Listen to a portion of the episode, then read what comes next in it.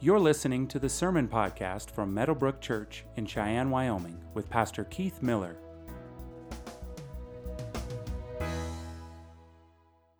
If you don't have a Bible, there's actually Bibles in front of you, uh, and that passage can be found on page 459. So, again, Psalm 25. To you, O Lord, I lift my soul. O my God, in you I trust. Let me not be put to shame. Let not my enemies exult over me. Indeed, none who wait for you shall be put to shame. They shall be ashamed who are wantonly treacherous. Make me to know your ways, O Lord. Teach me your paths. Lead me in your truth and teach me. For you are the God of my salvation. For you I wait all the day long. For they have been from old. Remember not the sins of my youth or my transgressions. According to your steadfast love, remember me. For the sake of your goodness, O Lord. Good and upright is the Lord Therefore, he instructs sinners in the way. He leads the humble in what is right and teaches the humble his way. All the paths of the Lord are steadfast love and faithfulness for those who keep his covenant and his testimonies. For your name's sake, O Lord, pardon my guilt, for it is great. Who is the man who fears the Lord? Him will he instruct in the way that he should choose. His soul shall abide in well being, and his offspring shall inherit the land. The friendship of the Lord is for those who fear him, and he makes known to them his covenant. My eyes are ever toward the Lord, for he will pluck my feet out of the net. Turn to me and be gracious to me, for I am lonely and afflicted. The troubles of my heart are enlarged. Bring me out of my distresses. Consider my affliction and my trouble, and forgive all my sins. Consider how many are my foes, and with what violent hatred they hate me. O guard my soul and deliver me. Let me not be put to shame, for I take refuge in you. My integrity and uprightness, and uprightness preserve me for I wait for you. Redeem over Israel, O God, out of all his troubles. You guys can go and have a seat. All right, I have a lot to say. Um, so, if you have a Bible, you'll want to camp uh, on Psalm 25.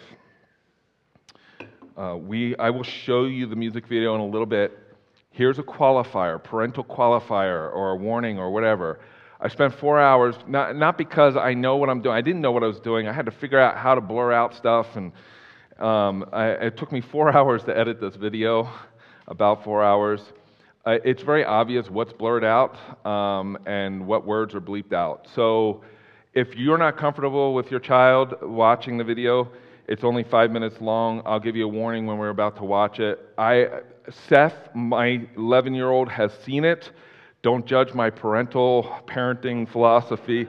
Uh, after watching the video, I, um, we watched it, we talked about it, and so, um, so there's that. I will show that video in a, in a, in a few moments. So, Alecia, Elisa Beth Moore is actually Pink's name, that's her birth name. She was born September 8, 1979, and grew up in Doylestown, PA. I got to talk slower, probably. Yeah. I was talking really fast. You're welcome. um, she was born in Doylestown, Pennsylvania, which is kind of in, in my neck of the woods where I uh, spent a good chunk of my, my life. Her parents separated when she was nine years old. She lived with her mom.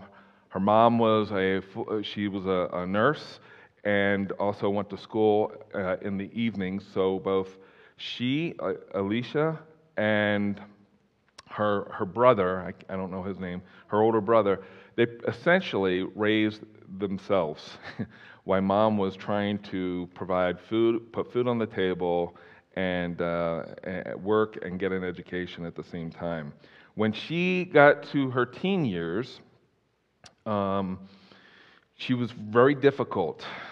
She was angry. She was. Uh, she and her mom had a very, very rocky relationship throughout her teenage years. You'll see that in the music video. The music video is essentially a retelling of, of Pink's life, uh, especially her career. And I'll refer to her as Pink um, from here on out. But when she was 14, she started performing in clubs in Philadelphia, and that's where, and that's when she um, got the name Pink. Um, she uh, met her her now her current husband, her now husband, her only husband, um, Carey Hart, who is known for mo- motocross. He's uh, known for the first guy to do a backflip on a motorcycle. So um, yeah, that's what I said. I said what? Um, so they've been married for 15 years. Uh, after they met, uh, they broke up in 2003. So they met in 2001, they split in 2003, and then in 2006, uh, Pink proposed while he was riding his motorcycle. so, will you marry me? Seriously. Um, I think Pink is really cool, by the way. I've not listened to, I, knowingly or consciously, did I, I, I did not listen to any of her music. Like, it's kind of not the style that I normally listen to. And then uh, when the song was recommended, I did obviously research, and I've listened to more Pink than I probably cared to listen to. But um, she's a cool person. Uh, not a Christian, but a, very, a really cool person. Uh, they had uh, uh, two children together, and um, I think 2011 was her first was when her first child was born, and I think 2016 was when her second child was born. Willow is her daughter, her, their firstborn child. That is who the song is for. Uh, what, and I didn't know this until I, I, dug a little deeper, but what inspired or what was the, the catalyst for Pink to write this song, All I Know So Far, which is really just um, advice, it's just a song full of advice for her daughter, is that she and her son got really sick with COVID. Her son was sick for, I think, about four weeks I don't know how long she was sick with COVID for, but uh, she, um, you know, as she was recovering from, from COVID, and my guess is that it was after her son uh, began to recover, she thought, what am I, what kind of legacy, or what am I leaving for my kids? Um, what, what, what, what have I, what have I done for them? What, what am I leaving for, for them to, to, to live their lives? You know, during COVID, when she had COVID, she rewrote her will. She called her friend when it was really bad. Pink also has um, asthma, like, like me. I have asthma. And uh, she said that it, it was, you know, in 20 years she had not, she hadn't, she didn't have to use a, was it a nebulizer? Is that what it's called? I'm, I'm looking to Bonnie. She's a nurse. Um, and, uh, and she said in 20 years she hadn't, didn't need to use that, but she had to when she was suffering from COVID. And as a result of, of that, she called her friend and uh, her best friend and said, "Please tell Willow." I don't know why she didn't t- ask her husband, but I, I, don't know the dynamics there. But she said, "Please tell Willow that um, just how much I love her," and that's what inspired her to write this song, "All I Know So Far." Uh, You'll see in the video, uh, Hart, actually, her husband Hart appears in the video several times, I think at least three times, which um, I, think, I think is kind of uh, just to point out their, their, their rocky relationship at the beginning. So they actually split up in, I think, 2008 for 11 months. Um, I think they, uh, but then they got back together and have been back together ever since. So that's, that's Pink's story. Um, at the beginning of the video, she says this This is my story, it's mine to tell about how I learned to break out of my cell. There's only one way you can truly live free. It lies in the power when I becomes me. Uh, we'll, we'll dive into that a little bit and explore how the Psalms speak into that. But some of the lyrics in the song, you have lyrics that you should have received on your way in. Uh, her advice when, when it's right and when the world, or when the world blows up is this just throw your head back and spit in the wind. Let the walls crack because it lets the light in. Let them drag you through hell. They can't tell you to change who you are. And when the storm's out, you run in the rain. Put your sword down, dive right into the pain. Stay unfiltered and loud. You'll be proud of, the, of that skin full of scars. That's all I know so far. So, with that being said, I'm, we're going to play the music video. You, you know, you've been warned. uh, this is the only video I really had to edit, um, but uh, it's kind of my favorite. So, if you can share, show it. You want to hear a story? Ah, Mom, I don't want to hear a fairy tale. I'm not five years old anymore. Oh, come on. Maybe I have a different story you'll like. Once upon a time, there was a girl who was nine. Mom, no rhymes. She liked to be alone, thought she was all grown. Think you got attitude and sass? Doesn't hold a candle to this bad. She was fueled by her anger, and anger was her fuel. She hated her family and everyone at school. Sometimes she'd go crazy, psycho, unhinged. Usually when her mama went off on a binge. She had no direction. She was always so stressed. All she knew was that she didn't want to be like the rest. This is my story, it's mine to tell, about how I learned to break out of my cell. There's only one way you can truly live free. It lies in the power of when I becomes we.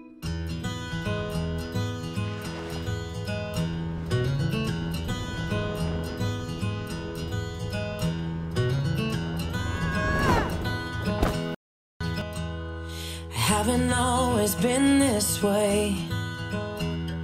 I wasn't born a renegade. I felt alone, still feel afraid. I stumble through it anyway. I wish someone would have told me that this life is ours to choose. No one's handing you the keys or a book with all the rules. The little that I know, I'll tell you. When they dress you up in lies and you're left naked with the truth, you throw your head back and you spin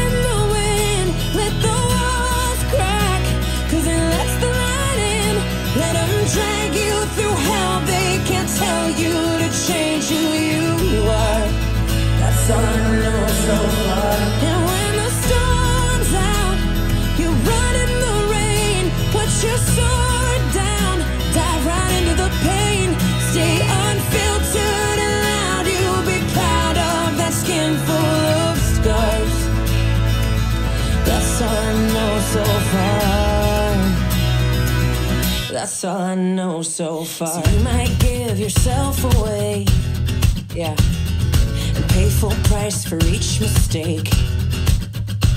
But when the candy coating hides the razor blade, you can cut yourself loose and use that rage. I wish someone would have told me that this darkness comes and goes. People will pretend, but maybe, girl, nobody knows. You how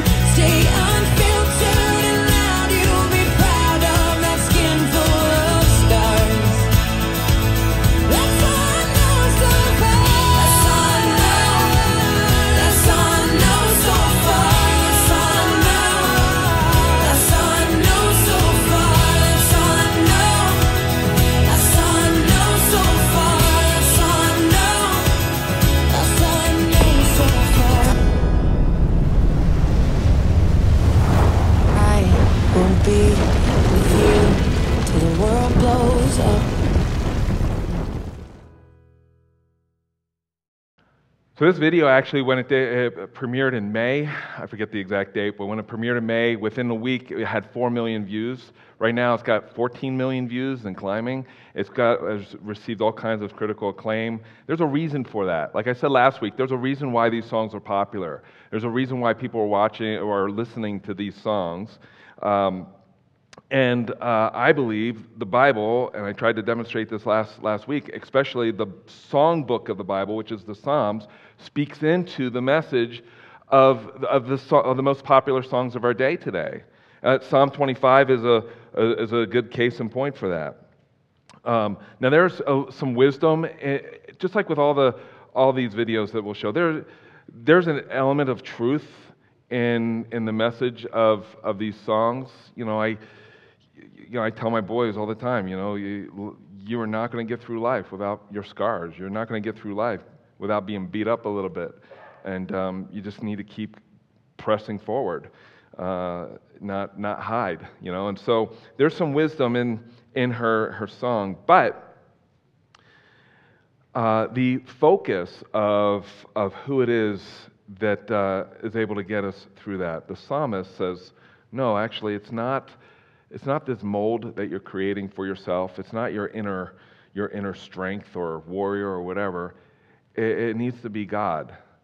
And that's, that's a theme that runs all through the Psalms. You're going to hear that all throughout this sermon series that uh, we were made for God.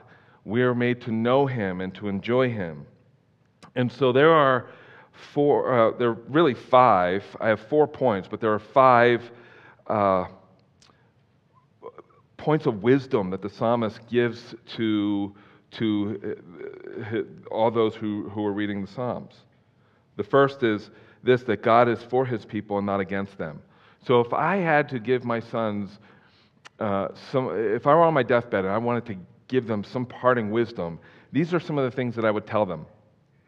God is for his people and he's not against them. Those are the first three verses. To you, O Lord, I lift up my soul. O my God, in you I trust. Let me not be put to shame. Let not my enemies exult over me. Indeed, none who wait for the Lord shall, put to, shall be put to shame. They shall be ashamed who are wantonly treacherous. This word shame is used three, at least three times uh, at, the, at the very beginning here. It's used three times. And um, don't think of the type of shame that the psalmist is referring to is the kind of shame that you experience when you're embarrassed about something. That's not, that's not the shame that's being being referred to. Like, it's not the shame that the Webster's dictionary defines as a painful emotion excited by a, conscienti- by a conscientiousness of guilt, disgrace, or dishonor. That's not the shame that the psalmist is talking about here. The kind of shame that he's uh, talking about here is one of disappointment. I've cried out to the Lord and he didn't show up. That's, that's the kind of shame he is referring to here. Oh my God, in you I trust. And because I'm trusting in you, in this life and everything that's surrounding me, and we don't know all the circumstances that were surrounding David when he wrote Psalm 25, but all the stuff that's happening right now, God, I trust in you. Let me not be put to shame. Let not my enemies exult over me. You are my champion. You are the one who, who, whom, to whom I belong. Um, the kind of shame that, re, that, that, he's referring to, I think, is the kind of shame that the Apostle Paul refers to in 1 Corinthians chapter 15, where he says this in verses 16 through 19. For if the dead are not raised, not even Christ has been raised. And if Christ has not been raised, your faith is futile and you are still in your sins. Then those also who have fallen asleep in Christ have perished. If in Christ we have hope in this life only, we are of all people most to be pitied. That's the kind of shame that the psalmist is referring to. Um, it's the kind of shame you would experience if you found out Jesus really didn't rise from the grave. Or uh, there was a book that we had to read, and I think it was in Bible college. Uh, title, it was a really good book. It was titled A Skeleton in God's Closet. And the whole book is the premise of the book is what if they found the bones of Jesus? What would that do to the world if they legit, legitimately found the bones of Jesus? I think um, some people, maybe, maybe even you're sitting here and you feel kind of like Bruce did in Bruce Almighty. How many of you have seen the movie Bruce, Bruce Almighty? Like when he describes God in this way God is just a mean kid with a magnifying glass, and I'm the ant. He could fix my life in five minutes if he wanted to, but, in, but, but he'd rather burn off my feelers and watch me squirm. yeah, like some people have that view of God, like that's, that's, that's, that's who God is. And the Psalm's like, no, that's not who God is. You can trust him. He is real. He's not like the idols who do not come when you call upon them. He is a God who, call, who, who listens. He, he sees your pain, He knows what you're going through. And so David sings, To you, O Lord, I lift up my soul. O my God, in you I trust. Let me not be put to shame. Let not my enemies exult over me. Indeed, none who wait for you shall be put to shame. James Montgomery Boice, who I really uh, admire, he's with Jesus now. He, he said this of these verses He said, Those who have staked their all on God will not be abandoned by him in the end. This is the way David uses shame in the psalm. Um, you know, this phrase, spitting in the wind, I'm like, well, I never really, I mean, I've heard of other phrases similar to that, but spitting in the wind, what does that, what does that mean? Just to waste your time, to waste your energy, to do something that's, that's you know, not going to benefit or, or result in anything. To trust in God is not spitting in the wind. And for some of you, you might feel that way. You, you might be thinking to yourself, well, I've prayed all my life that God would, that, that, God would open and soften the heart of you know, my wife or my, or my husband, or I've been praying for my kids you know, since they were born, and, and it seems like God's not listening to them, or I've been praying that God would heal me or heal somebody I love, and it seems like He's not listening to me. David says, you know, those who trust in the Lord, there will come a time where, where you will see that, that your trust was not misplaced. Which leads to the second thing piece of wisdom that comes from these verses, and that is God's ways are your pathway to thriving. Not your ways, not my ways, God's ways. Like I to to to sh- tell my children, okay, just you know, just buckle up or knuckle up or whatever, and, and, and just you know, find your inner strength and, and, and look for positive energy around you and, and just just do, you know, live your life. That, that's empty. Like that, that's the one part about Pink Song. I'm like, that's kind of empty. Like it, it doesn't seem like it leads anywhere. Because what happens when the world does blow up? What do you have? What, what next? Nothing for her, probably. Um, and so uh, she says in one of the lines in the song, No one's handing you the keys or a book with all the rules. Yes, yes, someone is. It's called the Bible. It's God's, it's God's love letter to you, and it's His love letter to me. It's, it, you want to know how to, to live, you want to know the, the pathway to thriving, is through His Word. Um, the Bible says of itself that God's Word is living and active. It's sharper than any two edged sword, it judges the thoughts and intentions of the heart. The very first psalm in the book of Psalms opens up with these words, and the words will be on the screen. Let's read these together. Ready? Blessed is the man who walks not in the counsel of the wicked, nor stands in the way of sinners, nor sits in the seat of scoffers, but his delight is in the law of the Lord, and on his law he meditates day and night. He is like a tree planted by streams of water that yields its fruit in its season and its leaf does not wither. In all that he does, he prospers. That's how the Psalms opens up. It's like he's just setting the stage. You want to know what the Psalm book is about? It's about worshiping the Lord, and in worshiping Him, listening to His word, listening to His laws, and applying it to your life, because that is the pathway to thriving. So, he says in verse 4 make me, make me to know your ways, O Lord. Teach me your paths. in verse 5 by following his paths, they lead to, David says, the God of my salvation. That's where they lead. That thriving leads, that if I follow the paths of the Lord, which is His word, that it leads to Him. And that is, that is where thriving is experienced. That is where life is experienced. You've heard me say many, many times that we were made to know the God of all creation. Everything about us is made to know Him and to enjoy Him and to sing about Him. You know, where do the paths of the Lord lead? They lead to the God who is faithful. Like, like this will preach. Like I could have 11 points on this sermon, on this passage if I really wanted to. Like he is the God who is faithful, verse 3. He is the God of truth, verses 4 through 5.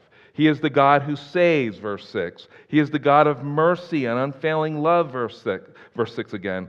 He is the, the God who is good all the time, verse 10. He is the God who forgives sinners, verse 11. He is the God who is a friend to sinners, verse 14. He is the God whose grace is unmeasurable, verse 16. He is the God whose power is unmatched, verses 15 and verse 20. He is the God who is a refuge to all who seek him, verse 20. He is the God who redeems and rescues, verse 22. That's the God who, that, that, that leads to thriving into life. You know, on, on what On what will you stand when all that you have underneath of you is ashes? The ashes of your dreams, the ashes of maybe a, a marriage or a relationship or, or, or, or the death of somebody you know, that, that you were close to. On, on what will you stand? David says, I will stand on the Lord who is my rock. He is, he is my foundation. And so, and, and by trusting in Him, I will not be put to shame.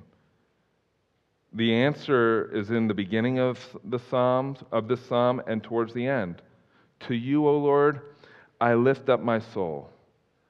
And then verse 20, I take refuge in you. What does it mean to take refuge in God?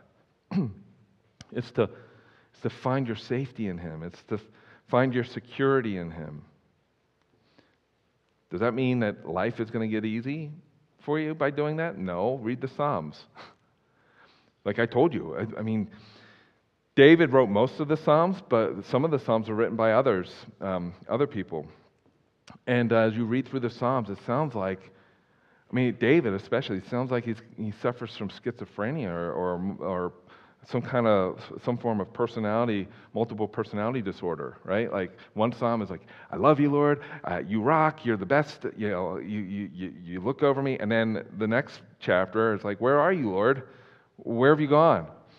And, um, and I love the Psalms because they echo a lot of what my heart feels, right? Like I told you, uh, I don't know, was, I said this probably about three weeks ago or four weeks ago. Like God can handle your, your complaints. The Bible calls them laments. And the Bible actually gives us, gifts us, God has gifted us language for our lamenting. Did you know that? Like Jesus quoted one of the Psalms. He quoted several of the Psalms, actually. But he, he quote, one of the Psalms he quoted is, this, you know, my God, my God, why have you forsaken me? It's language of lament. And, um, and, and, God has gifted that to us. And Psalm 25, you know, we can turn to Him and we will not be put to shame, which leads to the third point of wisdom here. God's grace is greater than your failures. I mentioned last week, like that Psalm 4 was written like after David sinned with Bathsheba, had her, her husband murdered. You know, like he wrote Psalm chapter 4. And, um, and David had experienced how God's grace was greater than his failures on multiple occasions. In verse 8, it says, God are good and upright is the Lord, therefore he instructs sinners in the way. He leads the humble in what is right and teaches the humble his ways. Like here's a, I love these verses because like, there's the gospel just oozes through through these verses. He he says that God is good and uh, and that he's upright. To be good and upright is to be merciful and just. I want you to think about that for a moment. So, if God is perfectly merciful, like if His mercy is perfect in every instant that He, every instance that He executes His mercy, and His justice is perfect, How can those two be experienced, his mercy and his justice can be experienced at the same time when it comes to us sinners? Think about that for a moment. How can God, can God be perfectly just if and when he exercises his perfect mercy? What is mercy? Mercy is refraining to, in God's case, it's God refraining to give you what you deserve. What is justice? His obligation to give you what you deserve, right? We'll talk about justice in about three weeks in one of the Psalms. But, um, and so, how is that reconciled? I was thinking about that. I think it's reconciled in just a few Psalms earlier, in Psalm 23, where it says this and I, we won't read the whole psalm. I'll just read uh, like four verses. Uh, in fact, let's read it together. The Lord is my shepherd, I shall not want. He makes me lie down in green pastures. He leads me beside still waters. He restores my soul. He leads me in paths of righteousness for his name's sake. Surely goodness and mercy shall follow me all the days of my life, and I shall dwell in the house of the Lord forever. And you know, maybe you're thinking, well, how does that, how does that reconcile God's mercy and his justice when, it, when, he, when he forgives sinners like you and like me? Um, Jesus answers that question for us. In John chapter 10, I love this is awesome. John chapter 10, verses 9 through 11, Jesus said this I am the door. If anyone enters by me, he will be saved and will go in and out and find pasture. The thief comes only to steal and kill and destroy. I came that they may have life and have it abundantly. What does he say here? I am the what? The good shepherd. The good shepherd lays down his life for who? The sheep. That's how you experience God's grace, his, his mercy, and his justice at the same time. You, you know why God is able to exercise or execute his perfect mercy and his perfect justice at the same time on people like you and, and like me? because of the cross, the cross of Jesus Christ. The Bible is all about Jesus from Genesis through Revelation. And, and the linchpin um, between God's mercy and his justice is the cross of Christ. And, uh, you know, period. Like Jesus is the good shepherd who restores my soul and leads me in paths of what? Righteousness for his namesake. Jesus is the good shepherd who provides the goodness and mercy that follow sinners like me all the days of my life. Jesus. It's not a Sunday school answer, it is the answer to Psalm 25. It is how God is able to be merciful and just at the same time. Well, how so? Because uh, his justice was poured out upon Jesus who, I say this every Sunday almost, lived the perfect life. He was perfectly innocent. He was a perfectly innocent human being, fully human, fully God. Jesus lived the life that we can never live, and he went to a cross to experience God's justice in your place and in my place. His wrath was poured out upon his son so that David could experience the mercy of God, and so that I could experience the mercy of God, of God, and so that you can experience the mercy of God. God's grace is greater than your failures. That's what the cross screams the cross of Christ. How do I know that God will not give up on me? Well, he continues because of his steadfast love and faithfulness. Do you know what that word, steadfast love, means? It's his covenantal love, it's his unfailing love, it's his agape love, it's a, it's a love that's unconditional. It's um, through Jesus' scars, not my scars, through Jesus' scars that reminds me of his grace that's greater than all of my sins and failures. Or as the old, old hymn describes, uh, this, this is a great hymn marvelous grace of our loving Lord, grace that exceeds our sin and our guilt. Yonder on Calvary, Mount outpoured, there where the blood of the Lamb was spilled. Grace Grace, God's grace, grace that will pardon and cleanse within. Grace, grace, God's grace, grace that is greater than what? All our sin, all of our sin. I think Psalm 23 is the answer for how God's mercy and his justice is reconciled. and is reconciled through the cross. Which leads me to the final point, and this is brief that God is a friend and a refuge to the brokenhearted. Now, originally this was going to be two other points, and I thought, man, I gotta, I gotta tie this up somehow. Um, but they do go together. That He is a friend and a refuge to the brokenhearted. He's a friend to the sinner. Like, like I said last week, the message of the Bible is that God pursues sinners, not sinners pursue God. We run from God uh, like a thief runs from a cop. God pursues us. That is the story from, the, from, from Genesis chapter 3 all the way through the Bible. And, um, and so he's a friend to sinners. He pursues us. And I said this last week He loves us too much to leave us as we are. Once He pursues you and He has you, He will change you. When you place your faith and trust in Jesus Christ, something happens in, in your heart and in your mind. You're, you develop new appetites, appetites that please the Lord. That's what happens. And so God is a friend and a refuge to the brokenhearted. Um, and so, verse, verse 12, he says, uh, Who is the man who fears the Lord? Him will he instruct in the way that he should choose. His soul shall abide in well being, and his offspring shall inherit the land. The friendship of the Lord is for those who fear him, and he makes known to them his covenant. And, uh, and, and, so the psalmist says, yeah, the, the, these are the people that, that, God pursues. Once he pursues you and he finds you, um, he, he, he humbles you. Like the evidence of saving faith, the evidence that, that the gospel has taken root in your heart, is a hatred for your sin. Did you hear that? It doesn't mean you stop sinning. What it does mean is you begin to hate your sin. If you love your sin, you might not be a Christian.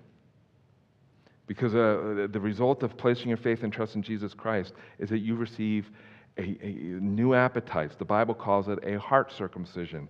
Uh, Ezekiel, I think it's 36, says that, um, that God will remove your heart of stone and give you a heart of flesh. And, and this is what the psalmist, the psalmist is talking about this. That God found him and changed him. Um, and, and we see the evidence of that all, all throughout this psalm.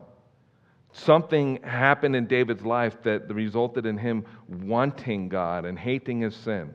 Like he, he says in the psalm, you know, please do not remember the sins of my past. You know, he, all throughout the Psalms, he's pleading for God's forgiveness. And notice in verse 15, and he's, he, we, I won't read the verses, but he says, His eyes are on the Lord instead of himself. What is the solution to the psalmist's problem? God. What is the remedy to his situation? God. That doesn't excuse us. That doesn't mean we can be lazy and not like do anything. Um, what it means is that his eyes were on the Lord, not on himself. When he is lonely and afflicted, he seeks the grace of a good God.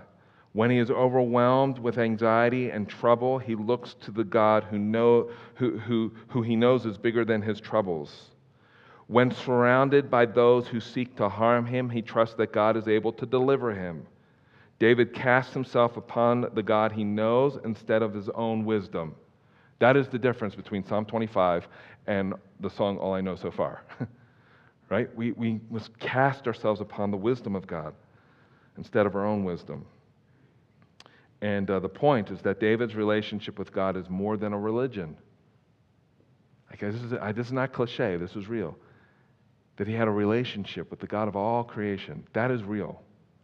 It's not just religion, it's a relationship. Religion is do's and don'ts.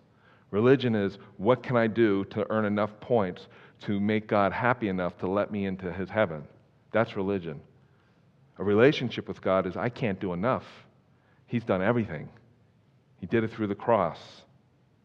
And, um, and when I think of my children, knowing that I'm not going to be around forever, what do I want them to, to, to hold on to? What do I want them to, to, to, to you know, stew upon, you know, meditate upon, think upon, and, and, and treasure?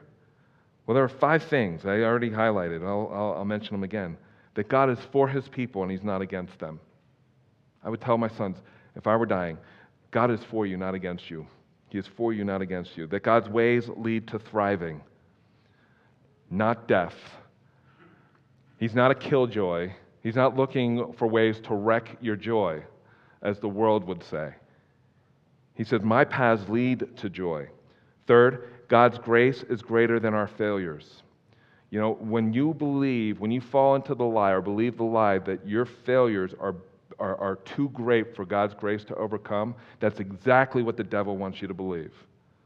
Because that will paralyze you and it will immobilize you, will keep you from moving forward. God's grace is greater than our failures. The cross screams that. And um, that God is a friend of sinners. He loves us too much to leave us as we are, but He pursues us in our mess, right? And then, fifth, God is a refuge to the brokenhearted. He's a refuge to the brokenhearted. You can go to Him, you can find, you can find healing in and through Him. But the way to do that, friends, is not, is not ignoring this. Like, don't expect your faith to go deeper if this book is closed throughout the week. right? God, this is his love letter. Everything that God wants you to know of himself is in this book. And, um, and you, were meant, you were meant to be able to read it and to study it and to, and to hear the voice of God through these pages. So, you know, this is what, that's what I would tell my, son, my children. That's what I know so far, right? What I know so far is what Jesus said in John chapter 14, verse 6, and I'll end with these words. Jesus said, and we'll, let's read it together I am the way and the truth and the life. No one comes to the Father except through me. Amen? Amen. If you're here and you don't know who Jesus is, if you're trying to figure out, you know, this, this thing about what does it mean to follow Jesus, what does it mean to believe in Jesus, I'm, I hang out after the service. I would love to talk to you about that. But here's what the Bible does say that if you confess with your mouth Jesus is Lord and believe in your heart that God raised him from the dead, you don't have to have all your theological questions answered, but you do need to be settled on that. You will be saved. That your sins will be forgiven. That you will go from being uh, um, separated from God, alienated from God, being a, a child of the devil, to being a child of God, being reconciled to God, being his son, being his daughter, never to be forsaken by him ever. That's the promise of the Bible. Let's pray. Father, thank you so much for this day. Thank you for your word. Thank you for how you're speaking into our lives. Thank you for Psalm 25. Thank you for the gospel. Thank you that, that your word and our relationship with you leads to thriving, not death. And it's in Jesus' name we pray. Amen. Thank you for listening to the Meadowbrook Church podcast. For more information about our church, visit meadowbrook.org.